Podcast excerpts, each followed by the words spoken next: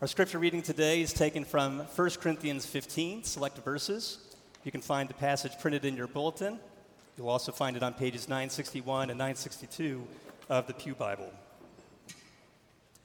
For I delivered to you as of first importance what I also received that Christ died for our sins in accordance with the Scriptures, that he was buried, that he was raised on the third day in accordance with the Scriptures, and that he appeared to Cephas, then to the twelve. Then he appeared to more than 500 brothers at one time, most of whom are still alive, though some have fallen asleep. Then he appeared to James, then to all the apostles. Last of all, as to one untimely born, he appeared also to me. For I am the least of the apostles, unworthy to be called an apostle, because I persecuted the church of God. But by the grace of God, I am what I am, and his grace toward me was not in vain. If Christ has not been raised, then our preaching is in vain, and your faith is in vain. We are even found to be misrepresenting God because we testified about God that he raised Christ, whom he did not raise, if it is true that the dead are not raised.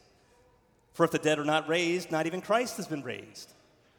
And if Christ has not been raised, your faith is futile, and you are still in your sins. Then those also who have fallen asleep in Christ have perished. If in Christ we have hope in this life only, we are of all people most to be pitied. But in fact, Christ has been raised from the dead, the first fruits of those who have fallen asleep. Death is swallowed up in victory. O oh, death, where is your victory? O oh, death, where is your sting? The sting of death is sin, and the power of sin is the law. But thanks be to God who gives us the victory through our Lord Jesus Christ.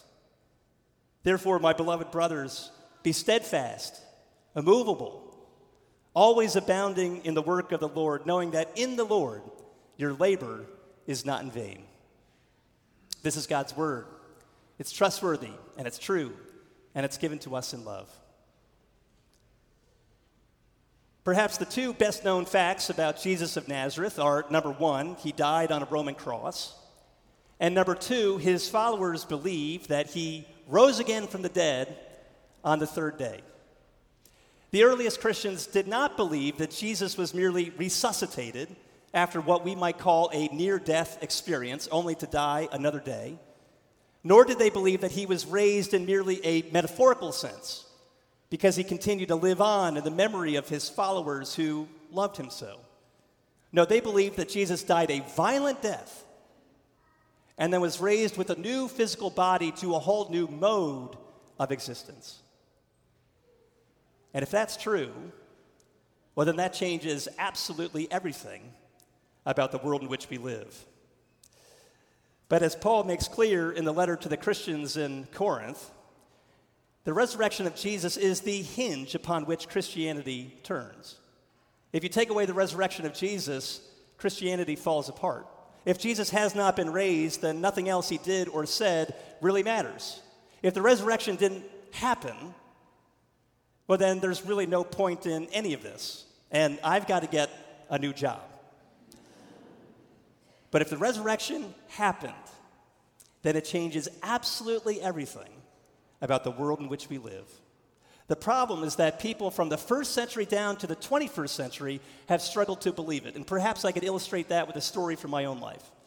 When I was about three and a half years old, I tripped and I fell off of a balcony and I fractured my skull.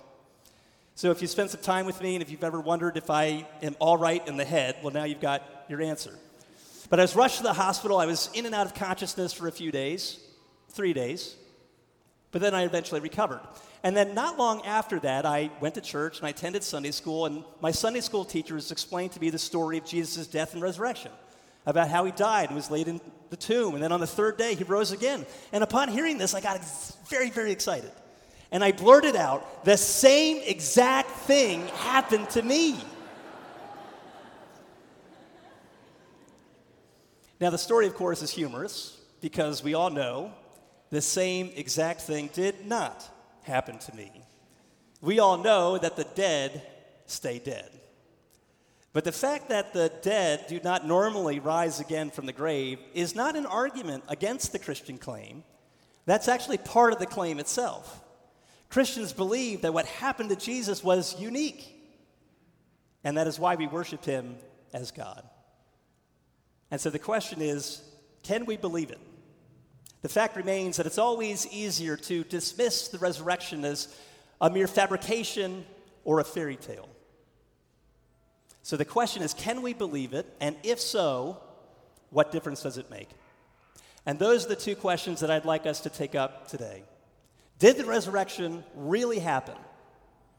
And if so, why does it matter? So, first, let's consider did the resurrection happen? Can we believe it? Now, I'd like to draw your attention to three facts. We can debate the significance of these claims, but we cannot ignore them. They are what historians would call historically secure. The first fact is that the tomb was empty. The Apostle Paul wrote his letter to the church in Corinth within 20 to 25 years after the death of Jesus. And in verses 3 through 4, the Apostle Paul establishes the fact that the death and resurrection of Jesus by this point in time was already a carefully guarded tradition. He writes, For I delivered to you as of first importance what I also received that Christ died for our sins in accordance with the Scriptures, that he was buried, and that he was raised on the third day in accordance with the Scriptures. So the first point to be made is that Jesus really was dead and buried in a tomb, and then he rose again. The tomb was empty. Now, a number of alternative theories have been put forward. Perhaps those first witnesses of the empty tomb went to the wrong place, or maybe someone stole the body.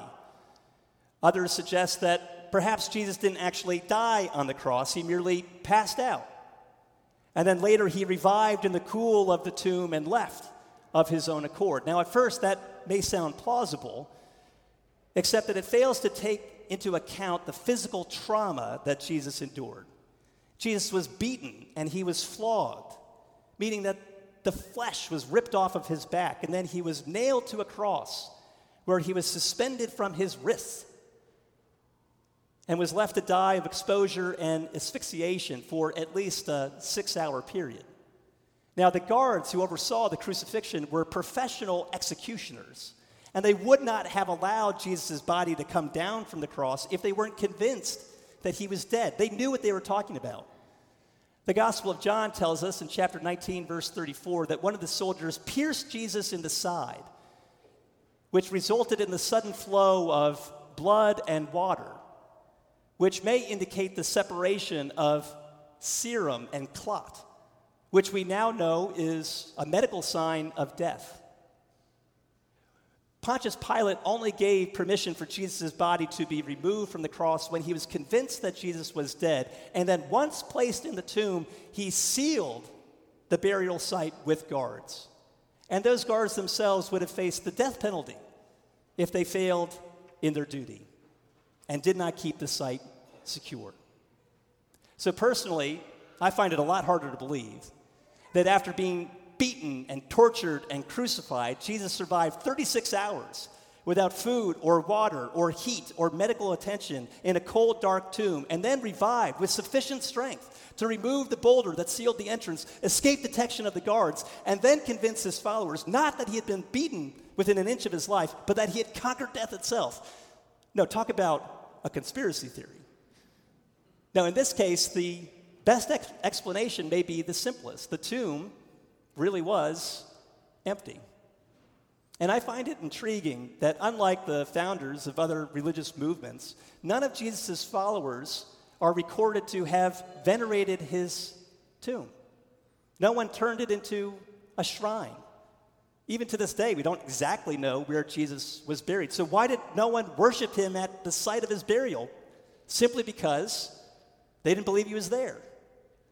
They didn't bother. So, the first claim with which we have to contend is that the tomb was empty. The second is that the risen Jesus was seen. The Gospels recount at least 10 different appearances of the resurrected Jesus to different people in different locations, in different states of mind. And here in his letter to Corinth, the Apostle Paul reproduces a definitive list of these appearances. He tells us that at different points of time, Jesus appeared to individuals, He appeared to Cephas, which is the Aramaic name for Peter. He appeared to James. He appeared to Paul himself. At other times, he appeared to small groups of people. Paul refers to the 12 and all of the apostles. And Paul even says that Jesus appeared to 500 people at one time. And clearly, Paul is appealing to these individuals in their role as eyewitnesses who were still alive and known to the community at the time of writing. So the implication is clear. Paul is saying, look, if you don't believe what I'm telling you about the resurrection of Jesus, here are the witnesses. Go and ask them for yourself. And all it would have taken was for one person to come forward and say, I was there and it didn't happen, or it didn't happen like that. But no one ever came forward. Now, some have argued that perhaps these appearances were nothing more than hallucinations. But the curious thing is that the appearances of the resurrected Jesus were limited to a 40 day period. They stopped as suddenly as they began. And people didn't think that they were hallucinating. People in the ancient world were familiar with the idea of ghosts. They knew that sometimes people had visions of loved ones who had died. But even if those visions happened quite frequently, they knew that the reality was that the body of their loved one was in the grave and that this was just a ghost. But that wasn't the case with Jesus because his followers didn't think that his body was in the grave. And they didn't think that they were talking to a ghost because they could touch his body, they could look at the mark of his wounds. They watched him not only prepare, but eat a meal. I don't know about you, but I've never seen a ghost eat fish for breakfast. So we have to contend with the fact that the tomb was empty, and secondly, that the risen Jesus was seen. But the third claim with which we need to deal is that the disciples were changed. The reality is that the Gospels do not portray the disciples in a very positive light. They never seem to really understand what Jesus is talking about. They don't have much faith. They're consistently jockeying for position with one another, and they constantly let Jesus down. But after the resurrection, they are completely changed, completely transformed. And now they are willing to risk their lives for what they have seen and heard. Now, of course, it's possible that the disciples made it all up, but if so, not one ever broke down and said it was all a lie, even at the cost of their own lives. Tradition has it that all of the apostles, except for one, died because of their faith. Peter was crucified upside down, James was stoned, Paul himself was eventually beheaded. Look, the fact is, people will die for something that they believe to be true, even if they happen to be mistaken. But no one is willing to die for something that they know is false. No one will die for something that they know is a lie, which means that something must have happened. Something must have happened to transform the disciples' fear into courage and their doubt into faith. The New Testament scholar N.T. Wright has argued that no one from a Jewish or a Roman background was expecting anything like the resurrection of a single individual in the middle of history while the rest of the world goes on as it does. No matter how hopeful or depressed they might have felt, or how much cognitive dissonance they might have experienced after Jesus' death. So, how do you account? How do you account for the sudden emergence of this belief in the bodily resurrection of Jesus that sprang up literally overnight and then spread throughout the rest of the Mediterranean world like wildfire? These three claims the tomb was empty, the risen Jesus was seen, the disciples were changed may not mean all that much on their own, but taken together, they provide a compelling case for the reality of the resurrection. But then that brings us to this second question. If we can believe it, what difference does it make? Well, it's even more important than you may realize. If Jesus has been raised, it means that there is pardon for the past, it means that there is promise for the future, and there is purpose in the present. See, first of all, if Jesus has been raised, it means that there is pardon for the past. Did you notice that the Apostle Paul suggests that there's a connection between the death and the resurrection of Jesus and our sins? In verse 3, he says, Christ died for our sins. Jesus' death on the cross was God's way of dealing with our sin. And that's why Paul goes on to say in verses 14 through 19 that if Jesus has not been raised, well, then Christians of all people are most to be pitied. Christians are of all people most to be pitied if Jesus has not been raised because it means that our faith is futile, it's all in vain. If Jesus hasn't been raised, then God hasn't actually dealt with our sins. We're still in our sins. And then he goes on to say, what's even worse is if Jesus hasn't been raised, then it means that the apostles are guilty of misrepresenting God because we're claiming that God did something that he didn't. But if, on the other hand, God has raised Jesus from the dead, well, then it vindicates the claims that Jesus made about himself. And that means that we can experience the forgiveness of sins. Now, sin is a word that we often tend to avoid unless we want to tell a joke. We prefer to talk about sinful desserts or perhaps guilty pleasures rather than describing the human condition. But sin at its core is simply self centeredness. We human beings, we were made for relationships of love with God and with others. But in our self centeredness, sin alienates us from God. It leads to conflict with others, and it leads to inner slavery to our own compulsions. And so, one way or another, whether over a long period of time or short, sin eventually ends in death. That is its ultimate as well as its natural consequence. And yet, the message of the gospel is that Jesus has come to interrupt the consequences of our actions. Jesus somehow mysteriously substitutes himself for us on the cross. So, by going to the cross in our place, Jesus bears our sins and he dies our death so that we might experience the forgiveness of God. And that is not something to be taken lightly. Some of us may look at ourselves and say, Well, I'm not perfect. To err is human. I know I've made some mistakes, but I haven't done anything all that wrong, which would require the forgiveness of God. But I would suggest that that's a superficial response. Look a little more deeply. Look a little more deeply at your relationships and the accumulation of all the wrongs that we've committed against one another. And standing behind all those relationships is the God who loves us and made us, whose love is scorned, and whose laws are broken in every offense. One author puts it like this The things that we have done wrong seemed, or mostly seemed, small at the time. The word of encouragement withheld, the touch of kindness not given, the visit not made, the trust betrayed, the cutting remark, so clever and so cruel the illicit sexual desire so generously entertained, the angry answer, the surge of resentment at being slighted, the lie that we thought would do no harm. Surely not too much should be made of it, we thought to ourselves. But now it has come to this. If Jesus has been raised, it means that the grace of God is real. And who of us could honestly look at our lives and say, we have not done something or failed to do something for which we could never make amends?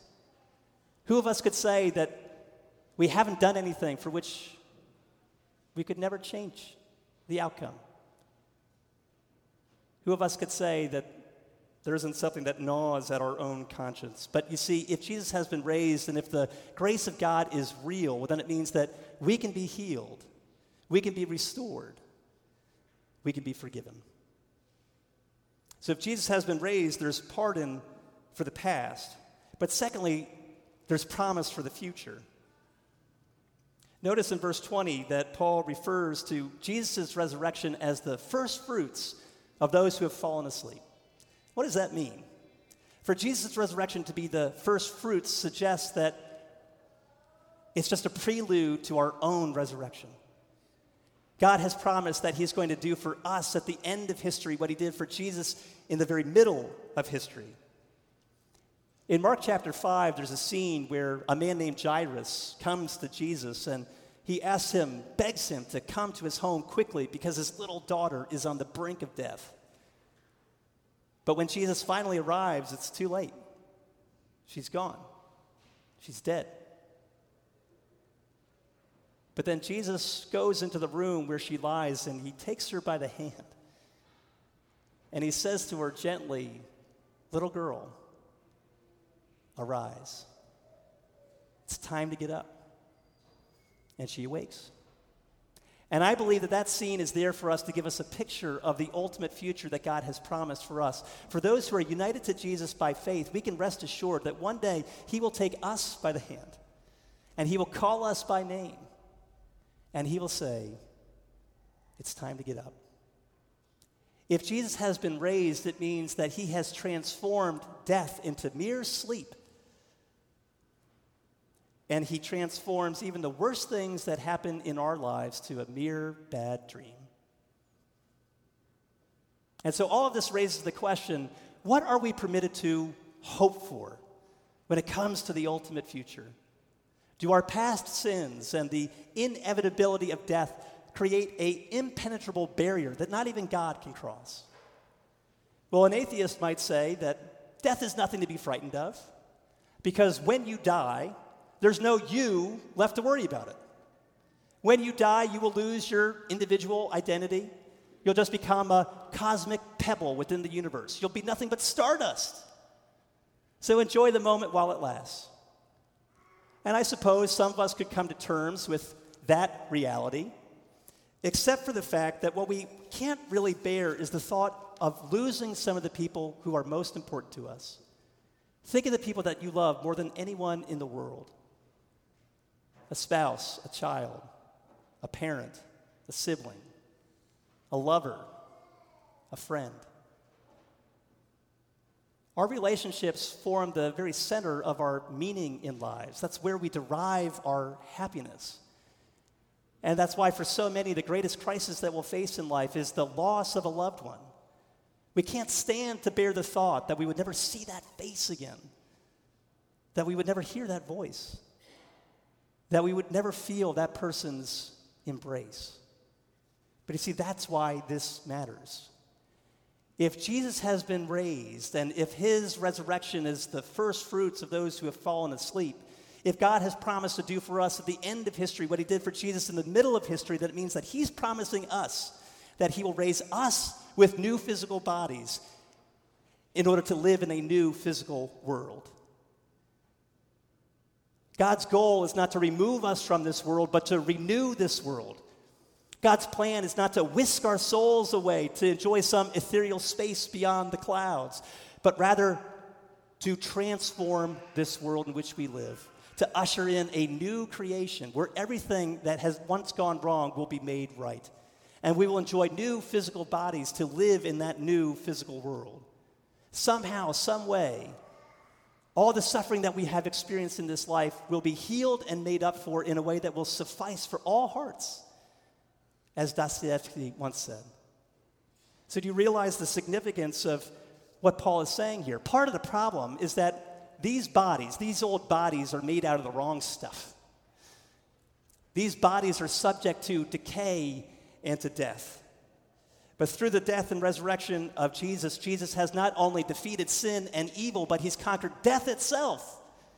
Do you hear what Paul is saying in 1 Corinthians 15? Because of the resurrection, death has been swallowed up. Oh, death, where is your victory? Oh, death, where is your sting? It's been taken away. And so the promise of the future is this you will not lose your individual identity in the cosmic abyss. No, you will get your body back.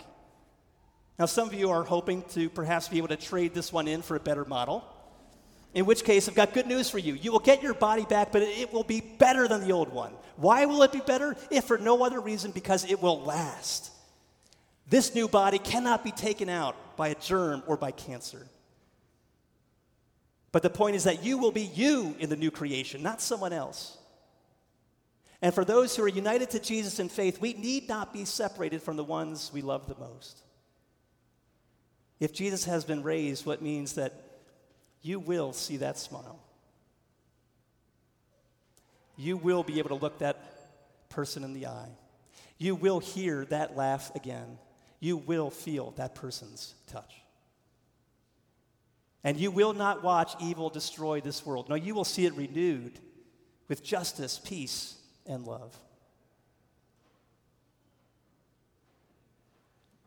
One French philosopher who identifies as an atheist summarizes the contrast between a Christian view of the world and an atheistic view of the future cogently. Andre Comte Sponville writes What can people hope for who have never believed in God or who have ceased believing in Him? Nothing. That is, nothing absolute or eternal, nothing beyond the darkest reaches of death, which means that all our hopes for this life, no matter how legitimate, less war, less suffering, less injustice, run up against that ultimate nothingness.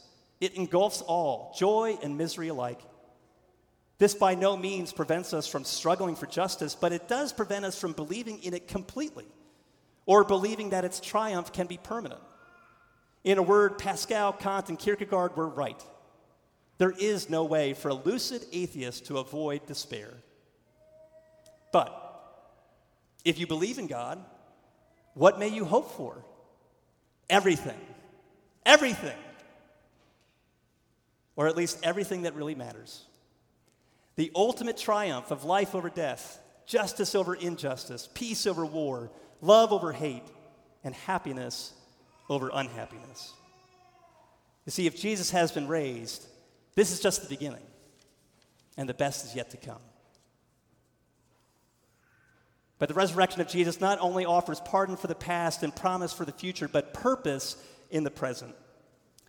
Some say if there is no God, then there really is no meaning to our existence. The only meaning to our lives is the meaning that we manage to create for ourselves. But if Jesus has been raised, it means that there is purpose in the present. Now, we might think that Paul would conclude this spectacular chapter in Corinthians on the resurrection of Jesus by telling us to make ourselves comfortable and spend the rest of our waking days rejoicing in the hope that lies before us. But no, that's not the way he ends. Because there's an important link between the future that God has promised and our present responsibility. And we must not separate the two. If God is going to resurrect our bodies and renew the whole world, then what we do in our bodies now matters. We're called to anticipate God's future promises in our actions now, because that's the primary way in which God will give the watching world around us a glimpse just a glimpse, but a real glimpse nonetheless of what the world will be like when Jesus makes everything new. And so that's why Paul concludes this chapter, not by telling us to kick back and relax, but rather to get to work. He says, Be steadfast, immovable, always abounding in the work of the Lord, knowing that in the Lord your labor is not in vain, your faith is not in vain, and your actions now today are never in vain when they're done in the Lord. Look, everything we do in service to Jesus will have to be purified. Our motives are always mixed, we never get it quite right. Everything we do for Jesus' sake will have to be cleansed. But everything we do now in service to Jesus and the world around us will last. Nothing will be lost or wasted. Everything we do now matters. Everything we do in service to Jesus will be preserved in the mind of God and will be part of the future world that God has promised. So think about the significance that that places on all of our actions now. Every time you speak a kind word, every time you extend a warm embrace, every time you offer a listening ear, every time you hold your tongue, every time you turn the other cheek, Every time you go the extra mile, every time you love your enemies, every time you welcome a stranger, every time you're patient with a spouse, every time you play with a child, every time you reconcile a relationship, every time you offer a cup of cold water, every time you feed the hungry, house the homeless, clothe the naked, heal the sick, every time you write a song, every time you paint a canvas, every time you design a building, every time you dance a dance. Every time you open up a door, make a connection, create a company, start a new job, serve a client, close a deal. Every time you defend the innocent, rescue the oppressed, fight for justice, stand up for what's true. Every time you sacrifice your money, give up some of your time and your energy. Every time you offer a prayer, every time you share the gospel, maybe every time you deliver a sermon. You provide the world around you with a glimpse, just a glimpse of what the world will be like when Jesus makes everything new. So, did the resurrection really happen? You better believe it. What difference does it make? It changes everything your past, your present, and your future. Christ is risen. Is risen indeed. Let me pray for us. Father God, we thank you for this day that marks the resurrection of Jesus. And we pray that you would give us good reason to believe it. Help us to consider the claims that argue for the reality of the resurrection and to put our trust in you. And we pray that as a result, you would change absolutely everything about our lives. Help us to receive pardon for the past, promise for the future, and purpose in the present because of what the risen and reigning Jesus has done for us by his grace. We pray in his name. Amen.